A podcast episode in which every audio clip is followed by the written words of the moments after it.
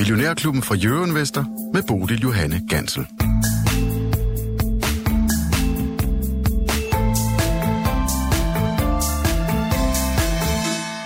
Er verden før og verden efter den 24. februar 2022, for med Ruslands invasion af Ukraine på netop denne dag for et år siden, ja, så blev der altså vendt op og ned på meget af det, vi troede, vi vidste. Velkommen til en lidt øh, særlig udgave af Millionærklubben her på en fredag, hvor vi altså sætter alle sejl ind på at forstå den nye verdensorden, og ikke mindst blive klogere på, hvad krigen det betyder for global økonomi. Og til det har jeg selvfølgelig samlet et øh, godt og spændende panel. Godmorgen og velkommen til Anna Libak. Tak. Du er udlandsredaktør på Weekendavisen og øh, Ruslands kender, og øh, Anna, øh, du har vel beskæftiget dig sådan øh, overordnet med Rusland igennem det meste af dit øh, professionelle liv, har du ikke det? Jo, det kan du sige. Det er, det er blevet øh, ved et tilfælde, vil jeg sige. Øh, så er det blevet absolut definerende for mit, øh, for mit liv. Og dermed så kender du altså også øh, Rusland, det russiske folk, og måske også den russiske præsident bedre end de fleste af os. Vi vender tilbage til dig. Vi skal øh, udfolde det her lidt mere, det her emne. Men du er altså kun med den første del af udsendelsen, så det kommer til at handle meget om det russiske folk og Putin til at starte med. Velkommen også til Ulrik Bie. Godmorgen som er økonomisk redaktør på Berlingske. Du har vel næppe beskæftiget dig så meget med Rusland, som du har i det seneste års tid. Har du det, Rusland? Eller har du det, Ulrik? Nej, det har været sådan on-off, fordi det jo netop har været et, et land, der især omkring 14 øh, med, med Krim-invasionen, øh, hvor man jo lige skulle se på det, men jo faktisk også, da jeg var tilbage i, øh, i Nykredit, var det noget, hvor man overvejede før det her, om man, øh, det var et investeringsland. Mm-hmm. Øh, og så derfor så har jeg sådan, også som udviklingsøkonom, øh, beskæftiget mig en, en hel del med Rusland, og også statsbankrotten tilbage i 98, var noget, jeg faktisk arbejdede ret meget med dengang. Og du er med os hele timen, Ulrik. Du skal gøre os klogere på, hvordan at øh, krigen her har ændret global økonomi, og måske også russisk økonomi. Vi kan se, hvor meget vi kan komme ind i det, for det er altså også svært at vide præcis, hvad der sker derovre. Sidst, men ikke mindst, øh, velkommen mm. til Lars Svendsen. Tak. Lars Svendsen, du skal måske også gøre os lidt klogere på, hvordan og hvorledes det ser ud med investeringsmiljøet. Men ja. inden vi når dertil, og hele den her historie om Rusland og Ukraine, så skal vi da også lige kigge på aktiemarkedet. Ja, det, det er millionærklubben, og ja, det er ja, det, vi, det, vi kan også Men om. vi kan jo gøre det kort, fordi det er, det er sådan lidt, lidt op... Øh, med cirka en kvart procent i, i, ser det ud til at være her til morgen, og øh, der er ikke store ulykker i øh, verden og noget, øh, der sådan flytter sig. Der er ham der, som vi har siddet og hørt om i morgen, så du og jeg, om UEDA, en eller anden ny, øh, der skal være chef for for den japanske centralbank, Bank of Japan, er ude og sige noget, men han vil ikke lave ret meget om. Men det er i hvert fald, hvad de fortæller. Vi men han siger også, at han ikke kan sige så meget endnu, fordi ja, han jo ikke det. sådan officielt er blevet valgt. Nej, det er 1. april. Ja. ja og som uh, Greenspan sagde, efter han blev chef, nu uh, taler jeg med uld i mund. Ikke? Det havde vi også engang en, uh, en statsminister hjem, der gjorde. Han hed Paul, men mm. uh, Paul Ulimund. Men uh, jeg kan ikke huske ham. Men uh, hvad hedder det? Nå, men Nå, ikke så meget nyt for, ja, men, der er kommet men, inflationstal ja. også fra Japan, uh, Lars Svendsen, og de er altså uh, højere end forventet. Ja, det er de er jo dobbelt op i forhold til, hvad centralbanken ligesom ja, kunne ja, ja. drømme om, uh, over 4 procent i hvert fald. Ja, og så har vi, men så det gode er jo, at rædderierne stiger. Og, øh, så er du glad. Vi havde jo et, tankregnskab i går. Der var en lytter, der var mere klog end os. Han havde allerede fundet ud af det der, vi snakkede Du kan ikke sige os, du kan bare sige mig. Nå, ja, undskyld. Øh, ja, mig. Ja, ja, regnskabet var allerede kommet. Jeg, altså, det kommer efter, hun er i Amerika, fordi det var amerikansk rederi, der hedder TK.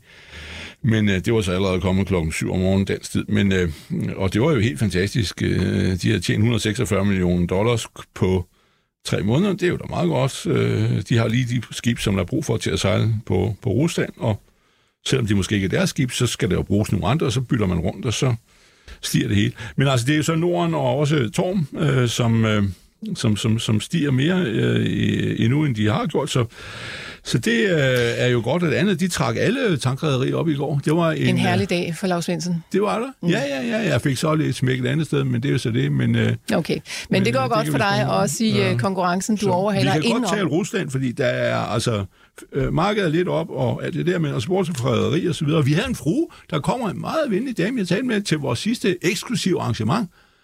Hun øh, sad jo, jeg sagde, Norden 475 til 500. Nu er den der, fru. Jeg kan ikke huske, hvad du hedder, undskyld. Men øh, nu er den der 486, må du finde ud af, om du vil sælge nu, eller hun, hun sad, troede ikke, at den kom derop. Mm. Nu er vi der jo. Godt. Så spørgsmålet, tager du så til, eller vil du have endnu mere? Jeg tror måske en lille smule til. Men Perfekt. Okay. Du lytter til Millionærklubben fra Jørgen Vester på en fredag, hvor vi altså skyder den uh, sædvanlige lytterspørgsmålsagenda lidt ud til siden. I stedet så går vi altså all in på krigen mellem Rusland og Ukraine. Til gengæld så lover jeg, at vi svarer på ekstra mange spørgsmål på mandag i Millionærklubben. Anna Libak, øh, mange af os blev selvfølgelig rystet øh, denne morgen for et års tid siden, da vi stod op til nyheden om, at der nu igen var krig på øh, det europæiske kontinent. Hvad var din reaktion i?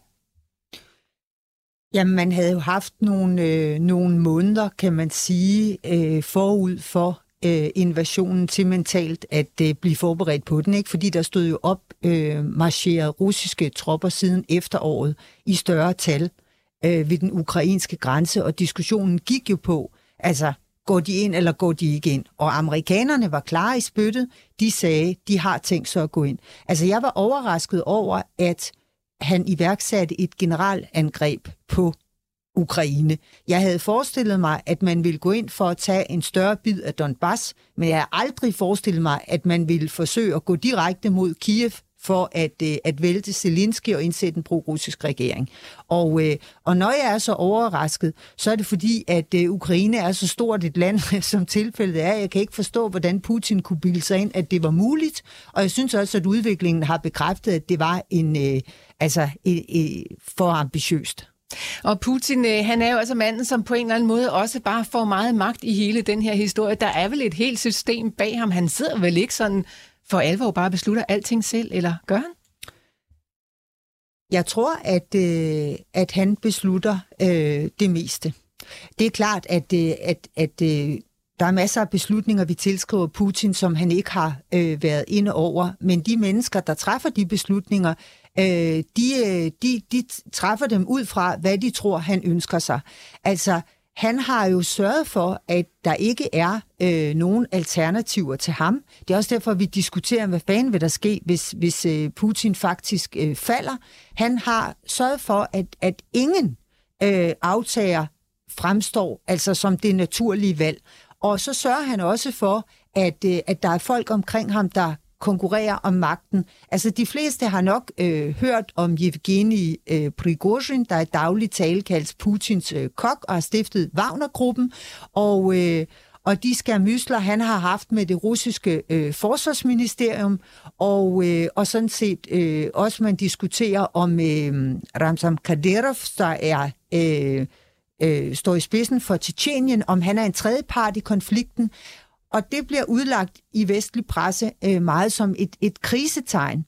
Og øh, sagen er den, at der altid omkring Putin er forskellige fløje, der kæmper om magten. Og jeg tror, det bekommer ham vel. Fordi det jo sender det øh, signal både til russerne og til os andre og til dem selv, altså i toppen, at hvis Putin faldt, så kommer Ragnarok. Mm. Men Putin, øh, hvor godt kender vi egentlig Putin, Anna? Du kender ham måske bedre end de fleste af os, men altså, det er jo svært måske helt at vide, hvad der foregår inde i hovedet på sådan en øh, mand. Han er vel næppe uintelligent, det kan vi vel godt slå fast, men altså, hvad er hans ønske, hvad er hans slutmål med den her krig? Jeg synes sådan set øh, ikke, det er svært at, øh, at gennemskue Putin hvis man bare lytter til, hvad han siger, fordi han har været meget konsistent i sine udtalelser lige siden han blev udpeget som Jeltsins øh, efterfølger nytårsaften 2000. Han har sagt, at Sovjetunionens fald er øh, den største øh, geopolitiske katastrofe i det 20. århundrede. Han, altså, han beklager øh, Sovjetunionens fald. Han har ikke lagt skjul på, at han betragter Mikhail Gorbachev som en forræder, at han ikke øh, skulle altså øh, have lavet øh, Tyskland øh, genforene, og at det er ham, der er skyld i, at Varsava-pakten, den russiske pangdang eller den sovjetiske pangdang til NATO, blev opløst, og at Sovjetunionen øh, faldt sammen. Og så han har sådan set fra starten gjort klart, at det beklager han, og der har været masser af tegn på, at han gerne vil genrejse øh, Ruslands øh, Rusland som imperium. Og dermed så ligger der vel også i det, at han næppe er færdig. Hvis vi forestiller os, at han bliver færdig med at indtage Ukraine, så stopper han vel ikke der? Øh, nej, øh, det gør han jo absolut ikke. Altså man kan se, at Rusland er aktiv de steder i verden, hvor øh, Sovjetunionen stod stærkt. Og hvis man læser Putins taler, så handler de i virkeligheden mindre om Ukraine, end de handler om Vesten. Altså han taler utrolig meget om i alle sine taler, bruger han ord som objektiv og tektoniske plader, der har flyttet sig. Grunden til, at han overoptimistisk tror, at han kan tage Ukraine. Det er fordi han som strukturalist, altså han er opvokset i et kommunistisk øh, system, har bildt sig ind, at de tektoniske plader, som han siger, øh, rykker sig nu. Der sker nogle øh, geopolitiske forskydninger, som betyder, at Vesten er på vej ned, og at stormagterne er på vej op. Og sådan set har han jo ret i mm. den forstand, at demografisk, altså så fylder vi mindre, Øh, vi, vi bliver jo, øh, vi uddør jo, har sagt, ikke? Eller vi føder ikke nok børn til at, øh, at reproducere os selv på den måde, at vi er helt afhængige af, øh, af indvandring. Det gælder sådan set også russerne selv. Men altså Vesten betyder øh, mindre befolkningsmæssigt, og jo også mindre økonomisk, mindre kulturelt. Øh, Øh, og øh, det har fået ham til at øh, konkludere, at hvis han går ind i Ukraine, og det er ikke noget, jeg finder på, han siger det selv, så kan han udløse den, altså the tipping point. Øh, han kan sådan set udløse det skifte i verdensordenen, der vil betyde, at Vesten bliver sat fra bestallingen som førende civilisation, og at de andre øh, stormagter øh, træder i i karakter. Og det er også derfor, han hele tiden taler om dollaren. Han bruger utrolig meget tid på at tale om, at, øh, at øh, dollaren skal ikke længere være reservevaluta. Han ser på det, som om den vestlige hegemon, siger han det, kræver skat af alle andre, fordi man tvinger verden til at handle i dollar, øh, så bliver dollaren øh, styrket, og USA bliver rigere. Og det skal laves om. Så jævnligt så beretter han om, hvilke handler det lykkedes for Rusland at, at indgå i øh, øh, kinesisk øh, valuta mm. eller øh, indisk. Men Ulrik Bie, øh, er der ikke også noget om, at det måske også er gået op for os her i den øh, vestlige verden, at øh, det kan godt være, at vi står sammen i Vesten, men der er rent faktisk rigtig mange lande ude omkring, som ikke lige bakker op om, om vores sag. Er det ikke blevet særligt tydeligt for os her? Jo, men hans analyse er jo ikke forkert. De tektoniske plader bevæger sig. Problemet er bare, at den russiske plade er på vej ind under den kinesiske plade. Og det er jo sådan set det, der er fejlkalkylen for, for, for Putin, det er, at han tror, at han er ligeværdig vel et eller andet sted i forhold til Kina, den nye akse øh, uden for Vesten. Og det er jo en kinesisk verden, hvor man må indordne sig. Og sådan er det jo, når man så, som russerne har lagt en stor del af sin valutareserve i Beijing, jamen i sidste ende er det Kina, der kommer til i, i høj grad at diktere, hvad der kommer til at ske. Fordi uden Kinas støtte, så er Putin færdig. Det er der, han får alle sine øh, varer fra, det er der, han får teknologi fra, og det er der, der han i høj grad sælger sin olie. Så hvis Kina lige pludselig siger, nu er du, vi, nu er du ikke længere i vores interesse, så, så er han færdig.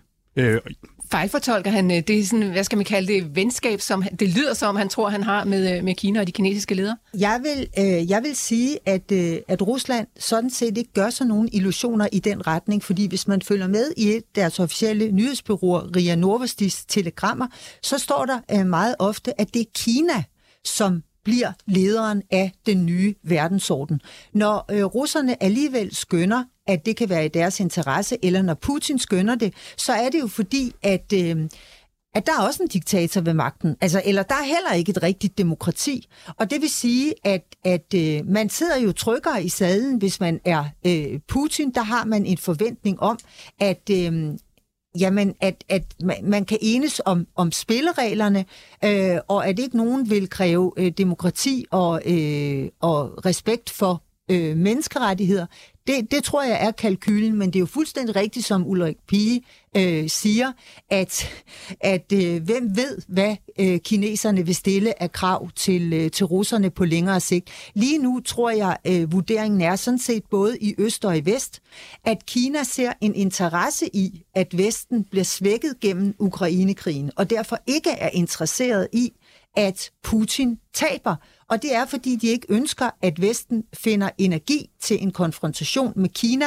Og øh, kineserne læser jo også amerikanske og andre vestlige i aviser, og her kan de se, at Kina ofte bliver fremholdt som en meget større trussel end, øh, end Rusland, og at, øh, at Vesten til synlædende øh, forbereder sig på en uundgåelig konfrontation med Kina. Og det er klart, at, at når de øh, ser den analyse, jamen så er deres analyse, at det gælder om at, at, øh, at svække øh, Vesten så meget som overhovedet muligt, og det glæder de sig over, hvis det er muligt at gøre gennem Ukrainekrigen. Men Ulrik Bie, har Kina ikke en øh, stor interesse i at have et godt og ordentligt forhold til i hvert fald Europa, måske ikke nødvendigvis så meget i USA, men særligt Europa, som jo altså er et vigtigt marked for dem? Jo, og det er jo der, hvor den næste analyse, der så kommer det, som, som Anna siger, det er jo så, så sidder europæerne og ser kineserne, som rykker tættere på Rusland, og det er jo i hvert fald en af dem, som vil sige, det er en streg i sandet for os. Ikke? Altså, øh, der røde linjer taler man mere om på engelsk, ikke? men altså, det er klart, at vi ser jo også, at hvad, hvad USA, når USA går ud og siger, at Kina øh, har tænkt sig at levere våben til Rusland, så er det jo igen en glidende skala, fordi de leverer jo allerede dele, som bruges i våben. Så altså, hvornår er det, man siger, at nu er det noget, der skyder? Ikke? Altså, er det der, at grænsen er?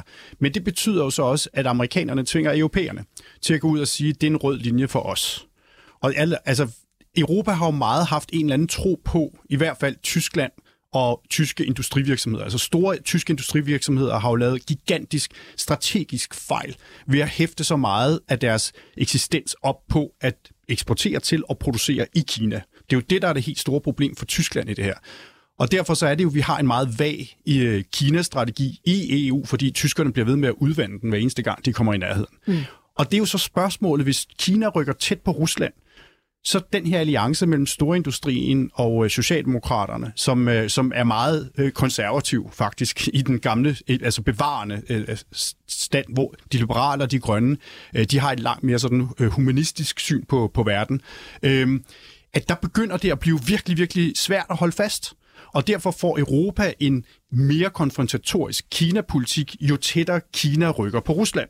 Og dermed, når vi kigger på den her teknologiske krig, som jo er handelskrig mellem USA og Kina, som jo er det, der virkelig er det definerende.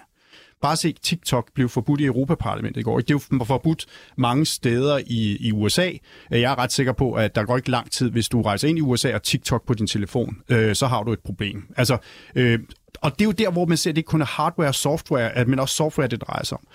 Og der er det jo netop det der med, at når Kina laver analysen, så skal de huske, at det også udløser reaktioner andre steder. Og som du siger, de risikerer at miste Europa som en, der egentlig prøver en tredje vej. Hvor Europa siger, at hvis der kun er to veje i verden, så vil vi hellere gå på den amerikanske vej, end vi vil gå på den kinesiske. Men det er noget af det puslespil, der skal falde på plads, kan jeg godt høre sådan geopolitisk. Øh, Anna, en ting er Putin og det, øh, hvad skal man sige, politiske system, men det russiske folk, Hvordan, øh, hvad tænker de egentlig om øh, hele det her øh, som, som, som samsorium, som foregår i, øh, i Ukraine? Altså, hvad tænker de om krigen?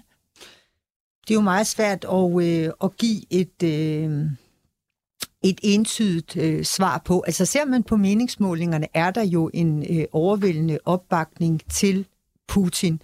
Sagen er bare den, at øh, altså historisk har det jo været sådan, at vi ikke har været i stand til at forudse folkelige opstande. Vi kan bare se den opstand, der øh, fulgte, da øh, Alexander Lukashenko, den, den hviderussiske diktator, ville genvælges for sjette gang i 2020. Øh, der øh, altså, var der faktisk i protest endte det med, at øh, da øh, der blev fusket med valgresultatet, at en million hviderussere blev involveret i øh, protester mod regimet hen over et halvt år. Altså det var tiende hvide russer. Og ingen i Vesten havde tiltroet, ingen overhovedet havde tiltroet øh, hvide øh, russerne, altså den oprørstrang. De blev betragtet som en af de mest passive befolkninger øh, overhovedet, efter øh, altså øh, blandt, blandt, øh, blandt de øh, postsovjetiske republikker. Der var også en opstand i Kazakhstan, som øh, heller ingen havde øh, øh, forestillet sig sidste år. Og derfor så skal man være forsigtig med at konkludere, at russerne er glade for, hvad der foregår. Samtidig må man også sige, vil vi andre have reageret på samme måde, hvis vi havde boet i Rusland på de betingelser og støttet krigen? Det tror jeg nok, vi ville. Hvis man kan få 15 års fængsel, en strafferamme på 15 års fængsel for at udtale sig negativt om den krig, der pågår i Ukraine, ja, så tænker man sig om, før man udtrykker sin, øh, sin misnøje med den. Specielt fordi, at dem, der så har gjort det, de protester, der har været, og der har jo løbende været øh, protester, de koster virkelig demonstranterne noget. De bliver smidt i fængsel, de omkommer, deres familie bliver chikaneret, de mister øh, deres, øh, deres job.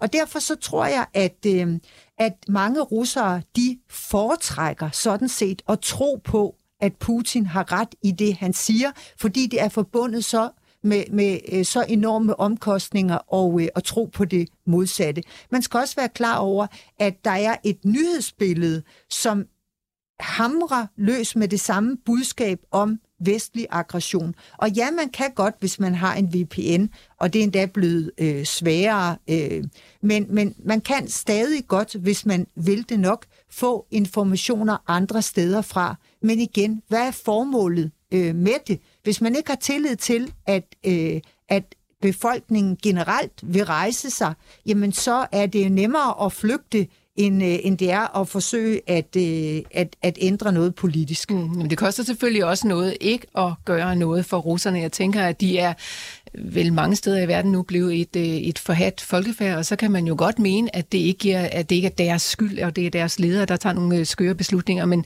men lidt koster det vel også ikke at gøre noget. Absolut koster det øh, noget. Rusland er jo blevet en par, ja. Altså, det er jo helt vildt, den forrådelse, der er sket af det regime, at, øh, at de pludselig er altså får artillerigranater øh, fra Nordkorea øh, mener man, selvom de har jo også sanktioner mod øh, Nordkorea, eller de får missiler og kamikaze-droner fra Iran. Altså, det er jo de værste regimer i verden, de pludselig står øh, skulder ved skulder øh, med, og den retorik, der bliver benyttet, er, øh, er, er jo helt øh, ufattelig modbydelig. Men det, som, som medierne og øh, jo forsøger at opmuntre russerne med, det er det, vi lige har talt om, det er, at størstedelen af verden er på Ruslands side, og de er lige så trætte af vestens, de bruger jo det her udtryk, neokoloniale, imperialistiske øh, fremfærd, som man er i Rusland. Og sådan set er det bare Rusland, der har taget på sig at at, at øh, gøre op med det vestlige øh, hegemoni til gavn for hele verden. Så, så man fremholder jo Ukrainekrigen som en slags hellig krig faktisk. Patriarken har jo også velsignet, at det er Ruslands mission, det er at få det modbydelige satanistiske, hvor har jeg det ord fra? Det har jeg fra en af Putins øh, taler det modbydelige øh, satanistiske øh, vestlige hegemoni ned en gang for alle. Mm. Anna, her til sidst, øh, ja, Lav, vi skal lige til, at, og, det er fordi, ja, jeg vil bare lige finde ud af, hvor vi kan ende den her krig. Ja. Ian Bremer, han var ude og sige her for nylig på øh, Sikkerhedskonferencen i München, øh, han er politolog og forfatter og kommentator og alt muligt andet. Han talte på Sikkerhedskonferencen i München her for nylig og sagde, at Ukraine kan stadig tabe krigen, men Rusland kan ikke vinde den. Hvor ser du en, en mulig fremdrift eller ja, tilbagedrift? Hvad, hvad, hvad ser du af udvikling for den her krig? Jamen, jeg vil sige, at der er så mange ubekendte, at det er umuligt at spå om. Vi talte om Kina. Altså, hvis Kina går, går øh, i gang med at levere våben i stor skala til Rusland. Det tror jeg ikke vil ske lige nu, fordi Kina har netop øh, fremlagt en 12-punkts øh, fredsplan, og et af punkterne er, at øh, man ikke længere, og man det er primært øh, Vesten, skal lade våbenene øh, flyde i retning af øh, Ukraine. Derfor tror jeg ikke lige nu, de vil begynde at sende våben. Men ikke desto mindre, hvis Kina i stor stil begyndte at bevæbne Rusland, eller alternativt, hvis Kina benyttede lejligheden til at øh, angribe øh, Taiwan, så tror jeg desværre, at vestens engagement i, øh, i krigen i Ukraine, som er helt afgørende for, at, øh, at, at ukrainerne kan holde stand, at det vil fordufte. Øh, så øh, det er jo en ubekendt, der gør, at, at det er svært at svare på. Blander Kina sig ikke, så tror jeg, at øh, det vil være muligt øh, over nogle år at udmatte øh, det russiske regime. Altså man siger, hvorfor kan det ikke snart slutte? Men prøv lige at tænke på Afghanistan. Øhm, altså, når det, når det hele tiden fremholdes, vi kan ikke, øh, vi kan ikke vinde over en atommagt som, som Rusland, så er det, jeg vil spørge, okay, hvad var det så, afghanerne gjorde? Vandt de ikke over Sovjetunionen? Vandt øh, de ikke over amerikanerne? Jo, det gjorde de sådan set, fordi de blev ved med at slås øh, med naboernes hjælp i lang tid nok og, øh, og på samme måde, så forestiller jeg mig, at øh, det bedste scenarie, det mest gunstige øh, scenarie, og det er jo skrækkeligt at skulle sige det, men det vil være flere års krig, hvor Vesten udmatter Rusland. Ja, det er forfærdeligt at tænke på, hvis det skal blive sådan. Øh, hvad kan der blive af Rusland derefter? Det er for stort øh, et, et, øh, et spørgsmål, men jeg hører ikke til dem, der tror, at det bliver bare værre. Fordi det er faktisk svært at forestille sig noget værre end Putin. Fordi Putin har som sit mål, og selv siger det i klart sprog, at han vil tippe magtbalancen, så Vesten ikke længere bestemmer. Hvad betyder det? Ja, det betyder, at selv hvis de sætter sig til at forhandle om øh, Ukraine, så alle de sabotageaktioner, cyberangreb øh, og forskellige forsøg på svækkelse af Vesten, de fortsætter jo, for manden er i en, på en hellig mission, som handler om, at vi skal ned. Mm. Anne Libak, øh, tusind tak, fordi du kom her i studiet og gjorde os øh, klogere på, ja, hvad det er, der foregår egentlig, måske i Putins hoved, men øh, også i, i russernes hverdag. Tak fordi du var med. Jeg ved, du har en travl formiddag foran dig. Der er masser af medier, der gerne vil tale med sådan en som dig, der ved lige præcis en hel masse om Rusland, men tak fordi du også lige gæstede os her i Tak fordi jeg måtte komme.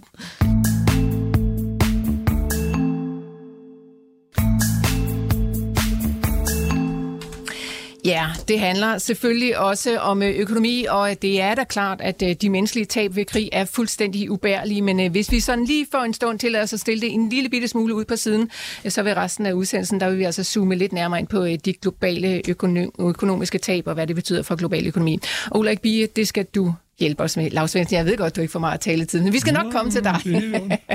Ulrik, hvis vi starter lidt i orkanens øje, hvad ved vi egentlig om, øh, om russisk økonomi her et år inde i krigen? For det er vel svært øh, også at stole på, hvad der kommer ud øh, derfra? Det er meget, meget svært. Jeg vil sige, jeg følger nogle, nogle få øh, Ruslands kendere, som, øh, har, altså, som simpelthen er omveje finder tal. For eksempel kan vi ikke stole på øh, russiske handelstal.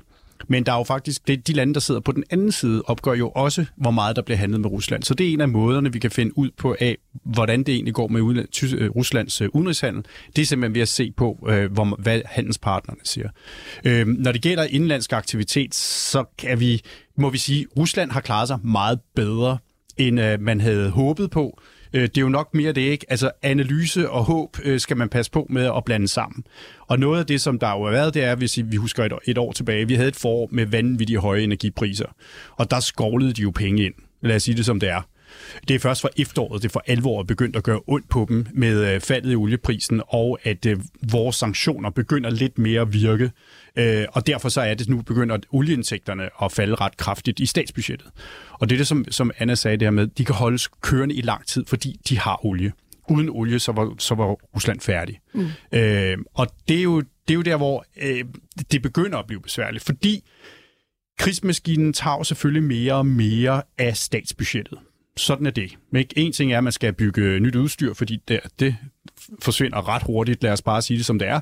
Øh, det andet er jo selvfølgelig også, at der er nogen, der skal aflønnes. Der er familier, når man øh, mobiliserer folk, tvangsudskriver dem til, til fronten, så er, der, så er man nødt til at holde deres familier flydende på den anden side, ellers så får man altså, en ting er, at der er stor risiko for, at de kommer hjem i en bodybag, ikke? men altså, de er jo nødt til at have noget løn undervejs. Så er der jo også det, at man hæver øh, overførselsindkomsterne, altså pensionerne. Det er enormt vigtigt, at pensionisterne ikke bliver sure. Der er et meget, meget skæv aldersfordeling, øh, undskyld, kønsfordeling øh, blandt den russiske befolkning over 60. Øh, der er mange, mange, mange flere kvinder, end der er mænd.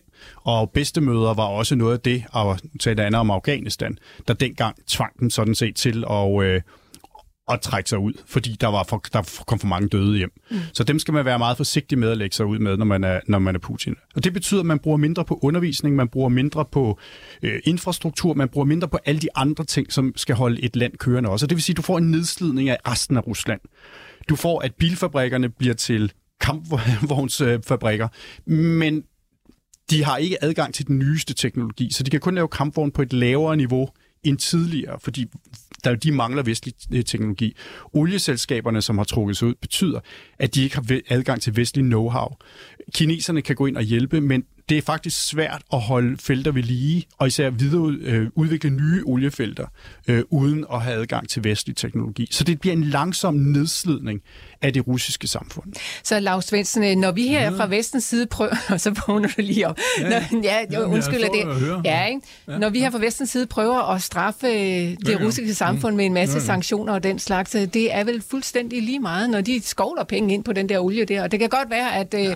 at olieselskaberne er ved at være slidt ned ned, og de måske ikke helt kan, kan følge med i forhold til, at de ikke kan få ting udefra. Nå, for eksempel så tager man, har man nu særbeskattet øh, de russiske olieselskaber, Nå. øh, fordi man mangler penge i kassen.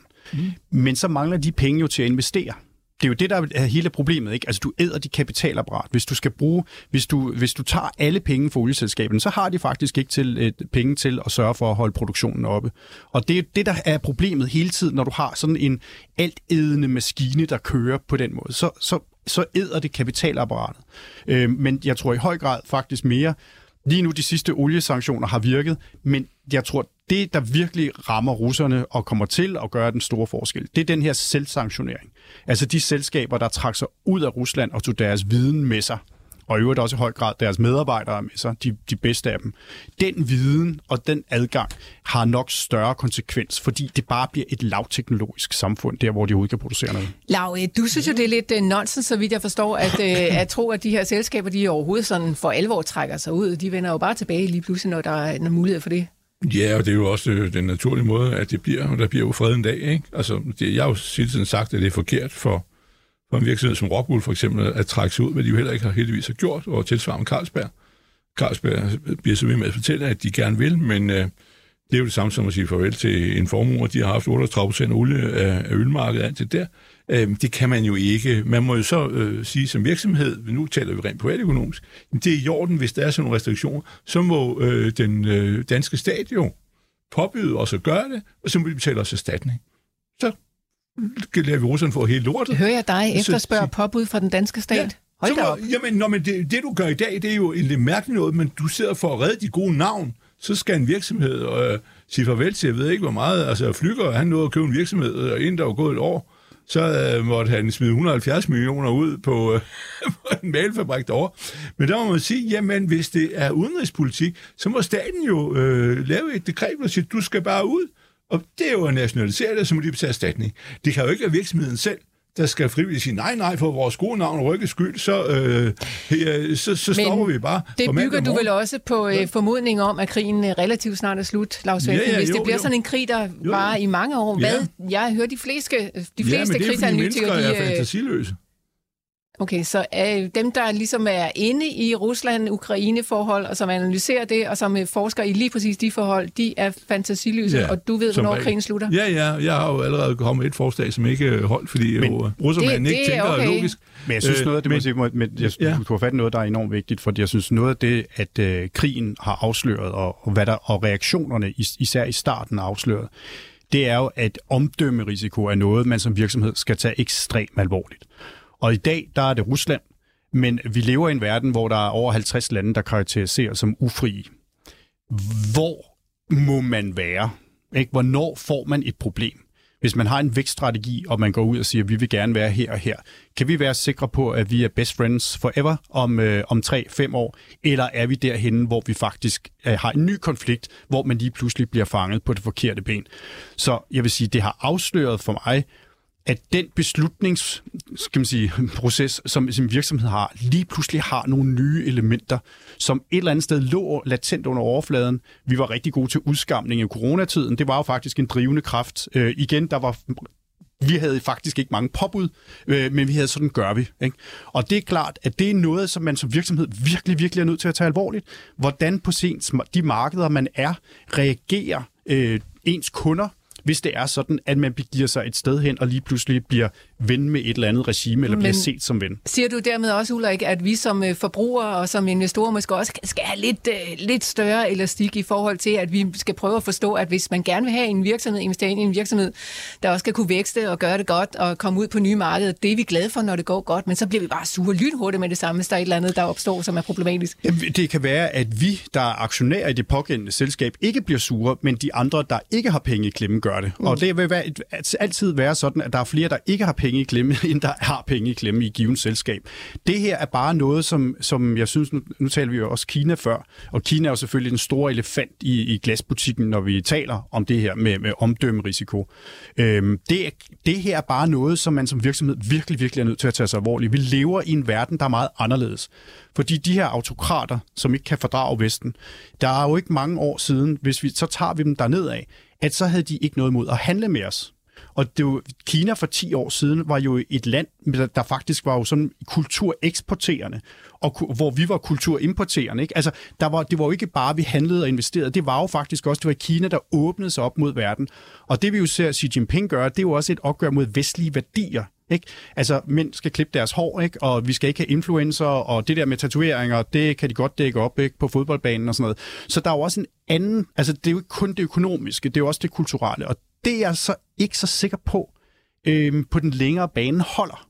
Mm. Øh, og derfor så er det også det her med, altså, bliver verden splittet i to? Er, er alt, vi står for i Vesten, forfærdeligt? Det er jo, altså, jeg synes, vi har lært rigtig, rigtig meget om os selv det seneste år. Øh, jeg synes også, at, øh, at nogle af de værdier, som vi ikke har taget særlig alvorligt, lige pludselig er noget, der betyder ekstremt meget. Øh, jeg har estiske venner, og jeg bare sige øh, der i, i foråret, ikke, når de kigger ind, ind i øjnene og siger, der er ingen pris på frihed så er det svært at sige, ah, men vi vil helst ikke miste en arbejdsplads, vel? Altså, så hvad, er... hvad er det, du synes, vi har lært om os selv, Ulrik? Fordi at, øh... Nej, men det her med vestlige værdier, hvad var vestlige værdier? Mm. Ikke? Og der er nogle ting, hvor, vi, øh, hvor jeg tror, at som Vesten står meget stærkere nu, som et værdifællesskab, end vi gjorde tidligere. Øh, og det er også blevet meget klart, hvem der er Vesten. Ikke? Altså, vi er, som du selv startede med at sige, vi udgør et mindretal i verdensøkonomien. Befolkningsmæssigt et lille mindretal, men, øh, men økonomisk set er vi mindre end den anden del afhængig af, hvordan du definerer den anden del. Fordi vi har jo opdaget et land som Sydkorea, Japan, vidste vi godt jo, øh, det er jo gamle dage, ikke? og så har vi Nordamerika, øh, men, men så har du for eksempel hele Sydamerika, fra Mexico og hele vejen ned. Hvor hører de til? Mm. Og det er jo noget der, hvor vi skal også tænke os om, på en anden måde i den globale økonomi. Vi skal som Kina ud og sørge for, at vi har styr på vores forsyningskæder, og vi har styr på vores råvarer. Der har vi jo været hammerende naive i at tro, at øh, et markedsøkonomi, der er det bare, kan vi gå ned og købe. Nej, hvis de andre kontrollerer minerne, så har vi ikke adgang til lithium. Lars Svendsen, øh, du ja. er jo en af dem, som ja. siger, at det, det er uundgåeligt, at Kina kommer til at være førende, og, og sådan, ja. altså på lang sigt selvfølgelig, men altså, øh, vi kan ikke undgå, at nej. Kina får større og større magt. Nej, nej, men det, men altså, alt den der, i, altså, vi er på vej ind i en multipolar verden, det har jeg prædiket i overvis, øh, og, det, øh, og, og så om, om russerne kan tilegne sig nogen ære øh, og et større formål ved at overfalde sin nabo, det er jo noget, jeg mener, det er noget bullshit, men, men, men øh, øh det er jo bare, at man prøver på at finde nogle store ord for, øh, for en, en svinestreg. Men, men, øh, men, øh, men øh, vi er på vej i, i, i USA's Pax Americana, som man jo kalder det for, som reelt har varet siden 2. verdenskrig. Øh, I hvert fald i det omfang, man kunne holde russerne i skak. Ikke? De var der jo stadigvæk, men... Øh, det var en, en øh, stormagt til, at, øh, og så fra 90 har der kun været en reel stormagt i verden, det var USA, at den er ved at være forbi. Og det må vi øh, forstå. Altså USA har 340 millioner indbyggere, ikke? Der er 8 milliarder mennesker på jorden, det er 4,5 procent. Russere er der 147 millioner af, og faldende tal, de udgør 2 procent. Og er øh, for så vidt, hvis ikke de havde atomvåben øh, eller overfaldt deres naboer, er de inferiøre. Men, men, men øh, det, øh, det øh, gør de ikke. Og kineserne, de har jo så, hvad hedder det, 1,3 milliarder, altså 14-15 procent. Kraftig pil nedad. Ja, og, og inderne er passeret dem, ikke? Ja. De kommer op på 1,5 milliarder, og de får jo så vægt. Men vi er på vej mod en økonomi, hvor der er flere blokke, og det vil også gælde politisk. Men USA har jo stadigvæk det der øh, øh, kompleks, men det kan man jo ikke komme om, at de mener, det er dem, der skal bestemme alt, og dollaren er øh, hovedvalutaen, alt det der.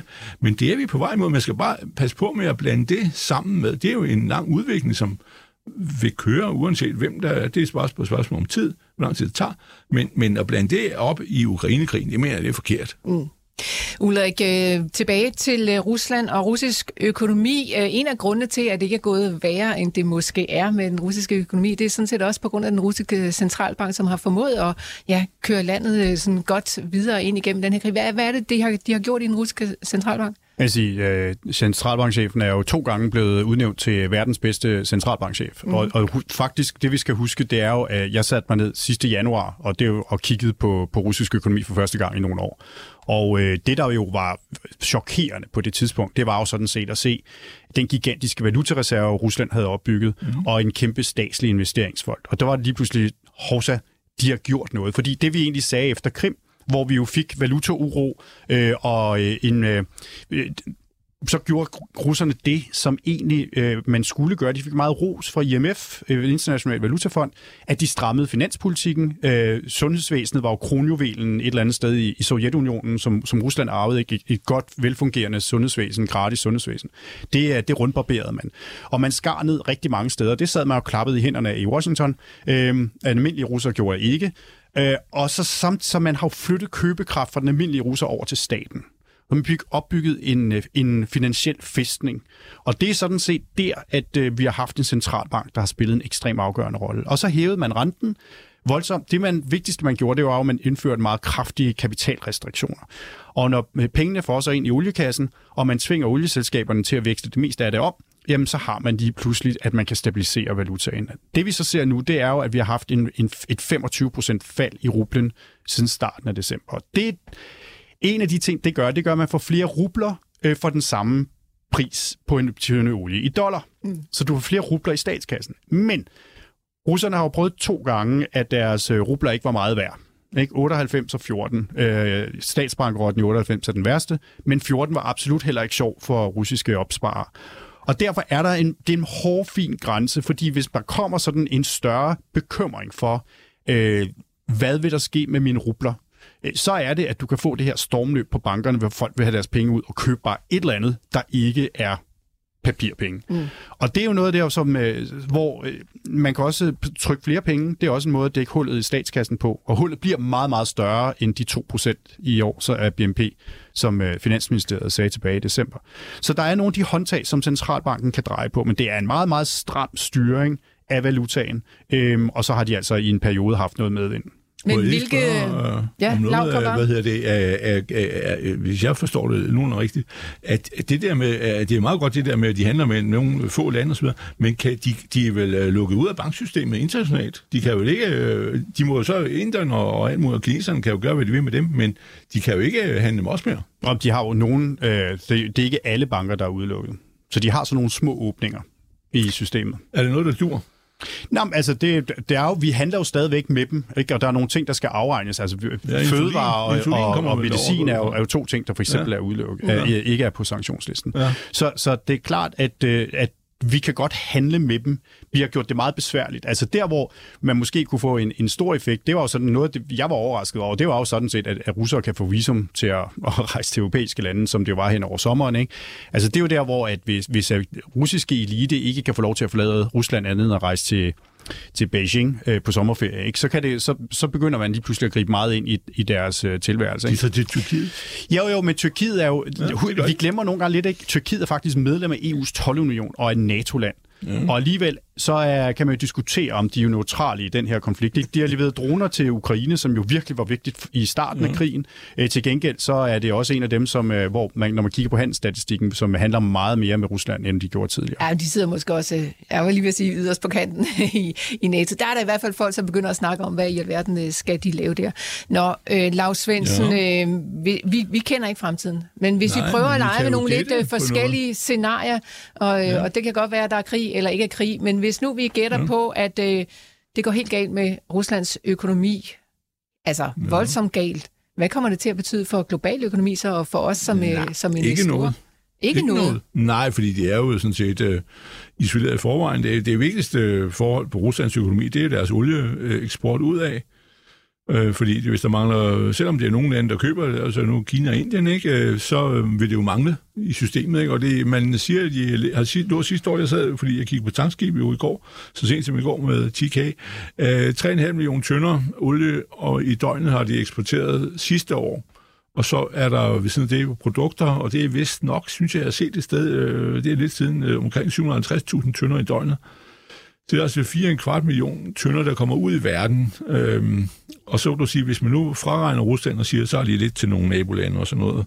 Men, øh, men, øh, men øh, så er det jo, øh, der ligger på 101 millioner tønder, og så rækker du 10 for Rusland, ikke? Det er så 91 af den frie verdens øh, hvad kan du sige, øh, uden Rusland, ikke?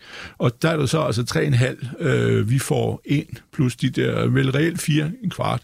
Og nu har de jo sagt her fra 1. marts, øh, vil russerne jo nedskære deres eksport, øh, har de helt selv sagt, og det kan være, det på grund nødvendigt, det ved vi ikke, med en halv million tønder. Øh, altså til 3,0. Men, øh, og en supertanker tager 2,0. Mm. Det er 300.000 tons, det er hvis nogen vil. Øh, så det er altså halvanden supertanker i døgnet, ikke? Øh, hvis man vil sådan regne det i tons. Men, øh, men, øh, men så, så, så altså, det er vel der, hvor de har noget i rigtig indflydelse i, øh, i, i verden, og hvis øh, de for alvor, hvis jeg var Putin og visionerer min omgivelse, så vil jeg jo sige, nu lukker vi al øh, olien, fordi han kan jo godt klare sig med sin økonomi. Han har, som du selv sagde, jo øh, i sig selv en... Øh, Rusland er selvforsynende økonomi, ikke? Så hvad hedder det? De kan jo sådan set... Nogle, jamen, han, nogle nej, men milliarder, det, han, mangler, han lige pludselig mangler. Nej, det, det kan han ikke. Altså, hvis, hvis, kan. hvis de lukker olieproduktionen, så er de færdige med at føre krig relativt hurtigt. Ah, han kan holde den kørende længe. Der, hvor problemet er, og det man ikke har rigtig forstået, det er jo, det er jo teknologi, de mangler. Det er jo det, de mangler. Og det er jo også derfor, at de bliver øh, drænet. Det er jo teknologi, de mangler. Hvad, altså, hvad de bygger du det på, Lav? Jamen, det er jo det, der skal bruge for at lave avanceret våben. Ja, hvad bygger du på, at de mangler det? Jamen det gør de jo ved, at de ikke har, øh, de har ikke øh, avanceret kampvogne. De nyeste kampvogne er ikke kommet i, frem til fronten. De, om de kan køre eller ej, der ingen der ved. Øh, øh, og, og de henter det i Iran, og lagret øh, gamle artillerigranater øh, kommer fra, fra Nordkorea, hvor russerne selv har leveret dem. En gang nu kommer de tilbage igen. Det er jo den samme kaliber. Det er dem, der har leveret kanonerne. Så hvad hedder det? 122 mm og sådan noget krudt. Men hvad hedder det? At, øh, at det, det, det er der, fordi de ikke kan. Mm. Altså, så, så, altså, jeg tror, det er vigtigt der med, at, at det, det som jo er det, hvis vi har en, en krig, som trækker i langdrag, har det jo enorme menneskelige konsekvenser. Det er jo ja. det, der er det vigtigste at huske. Men Ruslands evne til at true os, som de har kunnet igennem 22, og tvinge europæisk økonomi i knæ, der må vi bare sige, der har vi været dygtige til at komme rundt om det. Og der er så nogle, nogle klimahæle og tær, der er blevet øh, klippet der, ikke? fordi noget af det, det er jo sådan set, at vi har fyldt vores kullager. Øh, kulprisen er faldet med næsten 50 procent her øh, i år, øh, fordi europæiske kullager øh, er blevet fyldt op til en høj pris. Ikke? Vi kommer til at betale mere for strøm. Det er en af, det er en af krigsomkostningerne for os. Men man må også sige, at det sparker også gang i nogle ting i Europa i forhold til øh, våbenproduktion, våbeninnovation. Det er nu okay at sige og tale om våben, også i en investeringsportefølje. Øhm, og så betyder det jo selvfølgelig også, at vi skal investere i at blive mere effektiv, hvordan vi udnytter energi. Så der ligger faktisk rigtig mange investeringsmuligheder i det her. Hvis Europa tager, tager bolden op på den rigtige måde, så kan det her faktisk være lidt af et, et det spark, hvor det gjorde ondt, men vi kan komme styrket ud på den anden side, fordi vi simpelthen har været hammerne naive. Den europæiske vækstmodel har været billig energi for Rusland og negative renter. Og der kommer ikke negative renter igen. Øh, vi kommer til at have relativt høje renter i længere tid, og den billige energi fra Rusland, den kommer aldrig tilbage. Men Ulrik, hvis vi leger lidt med det scenarie, som jeg også øh, legede med Lav, så med, om at uh, Rusland skulle gå simpelthen uh, altså helt ned, helt på røven, gå bankerot på en eller anden måde. Uh, Lav mener ikke, det kommer til at få nogen betydning for resten af verdens mm, økonomi? Ja, Nå, det, det, altså Rusland er ikke interessant i verdensøkonomien. Nej. Det interessante er, om de bliver ved med at levere de metaller og din energi til verdensmarkedet, og en, et statsbankerot Rusland kan sådan set stadigvæk blive ved med at, at levere de varer, som vi har brug for. Noget af det, som selvfølgelig begynder at blive problematisk, helt generelt, det er også, hvis vi laver en forseret grøn omstilling, vi mangler allerede nu mange af de metaller, vi skal bruge bare til ja, ja. de planer, der ligger.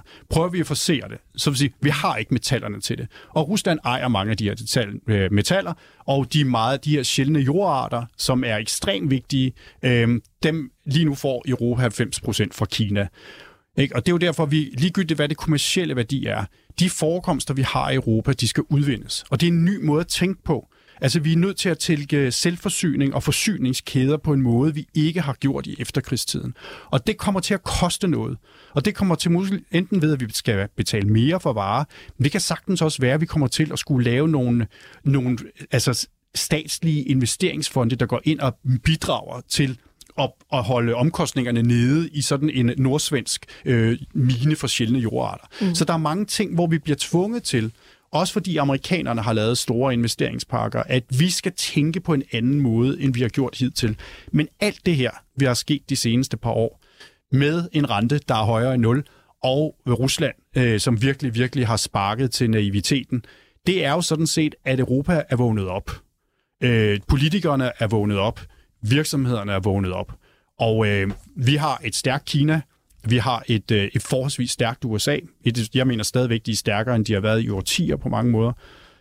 Og så har vi et Europa, som simpelthen har lallet rundt. Øh, negative renter gør, at man kan lalle, fordi det er gratis at låne. Men er de ikke på vej, Europa, Ulrik? Er der ikke sådan håb, øh, håb for vores gamle Jamen, kontinent altså, jeg er meget mere optimistisk på Europas vegne nu, mm. end jeg var for, for fem år siden. Altså, før, alt, altså det der med at rende rundt øh, som akademisk og, og prøve at plade rundt i, at negative renter er naturlige, det, når det negative renter gør, det er, at du behøver ikke at prioritere. Du behøver ikke at stramme op. Du behøver ikke at kunne vokse dig ud af din gældskrise, for du har ikke en gældskrise, når renten er 0 eller negativ. Vel, det er ligegyldigt, hvor meget, jo mere gæld du har, jo flere penge får du i kassen, hvis renten er negativ. Det er jo syret og vanvittigt og perverst. Ikke? Nu er vi derhenne, at det, der sker, når du har en højere rente, det er også, du skal prioritere. Og det vil sige, du skal være meget bedre og klare på, at du bruger pengene det rigtige sted. Og vi skal da stille os selv nogle, øh, nogle store spørgsmål øh, omkring øh, vindmøller for eksempel. Altså vi er jo vindmøllefixeret og hjernevasket i det her land. Når amerikanerne begynder at forske i klimateknologi, så er det også klart, jeg tror, at sådan noget som solenergi kommer til at fylde meget mere i vores samlede energiforsyning. Ikke? Sol er det stærkeste øh, potentiale. Og så er det, Det- der, det bliver ender vi med, at vi bruger alle vores penge et forkert sted. Så ja. det er vigtigt nu, at vi tænker os rigtig godt om, og de løsninger, vi finder, er noget, der er langtidsholdbart, som gør os stærkere, mere uafhængige af resten af verden, når det gælder energi, men også, at vi selv laver den der forskning og udvikling, der skal til, så vi er en del af fremtiden. Så øh, Lars Svendsen, verden Ja. har i sandhed forandret sig her de seneste Jo, jo. par år. Det er både med krig øh, på europæisk jord, der virkelig har fået os til at vågne op og se, Mhm. at vi kan ikke være så afhængige af, af andre lande, som vi har været ja. i en periode. Der har også været noget corona, og der er noget rente, som vi lige pludselig skal til at vende os ja. til igen af over, øh, ja. over nul. Hvordan skal vi investere så? Ja, Det skal vi vel også ændre? Ja, ja, det skal vi jo bare sige, men øh, det kort lang er jo, øh, det er jo reality øh, øh, wake-up call, ikke? Altså, vi har haft IT og alt muligt andet, og vugbevægelser, og hvad er ind, og hvad er ydt, og hvad er politisk korrekt, og alt det pis der, ikke? Altså, det, glem alt det. Nu handler det om den rigtige verden, og derfor køb reelle varer, og sats på også den grønne omstilling, så det vil jo også kræve enorme ressourcer, ikke? og det er jo rigtigt. Jeg vil sige, det er omkring det med, så det er det, du skal gøre efter. Det, der kan ske omkring, og nu øh, skal vi gøre det meget kort øh, med, med Ukraine, eller det er, der kommer ikke en folkelig opstilling, øh, opstand i Rusland. Det bliver et kup. Der kommer en med en stor kniv eller noget andet, og så øh, er der sket et magtskift. Ikke? Det andet er, at øh, hvis der Rusland falder fra hinanden, det du taler om, eller stopper og falder fra hinanden, eller skal rekonstrueres, eller hvad de skal gøre, så, øh, så bliver der fred, ikke? Så bliver der jo en, øh, en fest i Europa, tror jeg. Så kommer der et spending spree, som det hedder på pæn udenlandsk. Så skal vi alle sammen ud og knalde kassen af, og pengene er derude fra coronatiden. Der er jo en kæmpe likviditet i vores samfund, som bare står og venter. Der er ingen, der tør, der er ingen, der vil noget. De vil ikke købe hus, de vil ikke gøre dit, de vil ikke gøre dat. Så lige pludselig skal vi alle sammen i gang, for nu bliver der fred de næste mange år, og Rusland, det, øh, hvad det end bliver, så vil de ikke genere os, vel? Og, og, og, og så den sidste er, jeg kunne godt forestille mig det, som de skriver også om her på Berlingeren, at øh, kineserne vil komme med en fredsaftale. Han er den eneste, der kan vride armen rundt på russeren. Det vil sige, at kineserne kommer og siger, ved du hvad, fætter, nu må vi se at få lavet en fred dernede. Det her, det er vanvittigt. Du kan ikke. Amerikanerne, Biden sagde forleden der, I får ikke lov at vinde. Det var det, han fortalte øh, Putin. Du får ikke lov at vinde. Nu må vi have en fred, og så får du noget nede i hjørnet, og så er det godt. Og så får øh, de, ukrainerne noget øh, beskyttelse fra Amerika. Men pointen er, så vil kineserne jo stå som den store fredsengel, der har meldt sig på den store bane. Mm. Han kan blive kandidat til Nobels fredspris, du. Ja, det Og så øh, står han der og siger, prøv at se, hvem europæerne og amerikanerne kunne ikke finde ud af, at den gamle verdensfolk kunne ikke føre det. Så kommer jeg herud fra CC, og så siger de bare ja, og fordi han kan vride armen rundt på Putin. Ja, altså måske øh, skal vi sætte vores lid til, at Kina Ja. de på en eller anden måde bliver en eller anden freds... Øh, øh, ja, øh, opsker en eller anden fred her i verden. Ulrik, hvad siger det, du? det, er, tror jeg, en, det det er en meget, meget... Det er ikke, det er ikke nogen øh, nem ligning for Beijing, det her. Øh, for en ting er, at som, som vi talte om tidligere, at de har et dårligt forhold til USA. Lad os bare sige det, som det er. Det bliver jo, øh, altså, den teknologiske handelskrig har Biden jo taget til et niveau, som Trump ikke havde forestillet sig. Ikke? Og øh, America First øh, lever og har det godt. Øh, China First lever og har det godt i Kina. Ikke? Hvad gør vi i Europa? Mm. Og jeg tror meget, at det, der bliver den gordiske knude i det her, det er sådan set, at, den afgør, afvejning, som man må gøre sig selv. Vil Kina opgive Europa som en partner? Masser af ting er altså stadigvæk et gigantisk stort øh, spørgsmålstegn her, også når vi kigger fremad. Vi øh, holder selvfølgelig øje med situationen. Det var altså Millionærklubben her for i dag. Tusind tak til Ulrik Bie og til Lars Svendsen, også til Anne Libak, der var med her i starten af udsendelsen. Tak til jer, der lyttede med. Der er mange flere finansnyheder over på jurnavister.dk. Rigtig god weekend til jer alle sammen.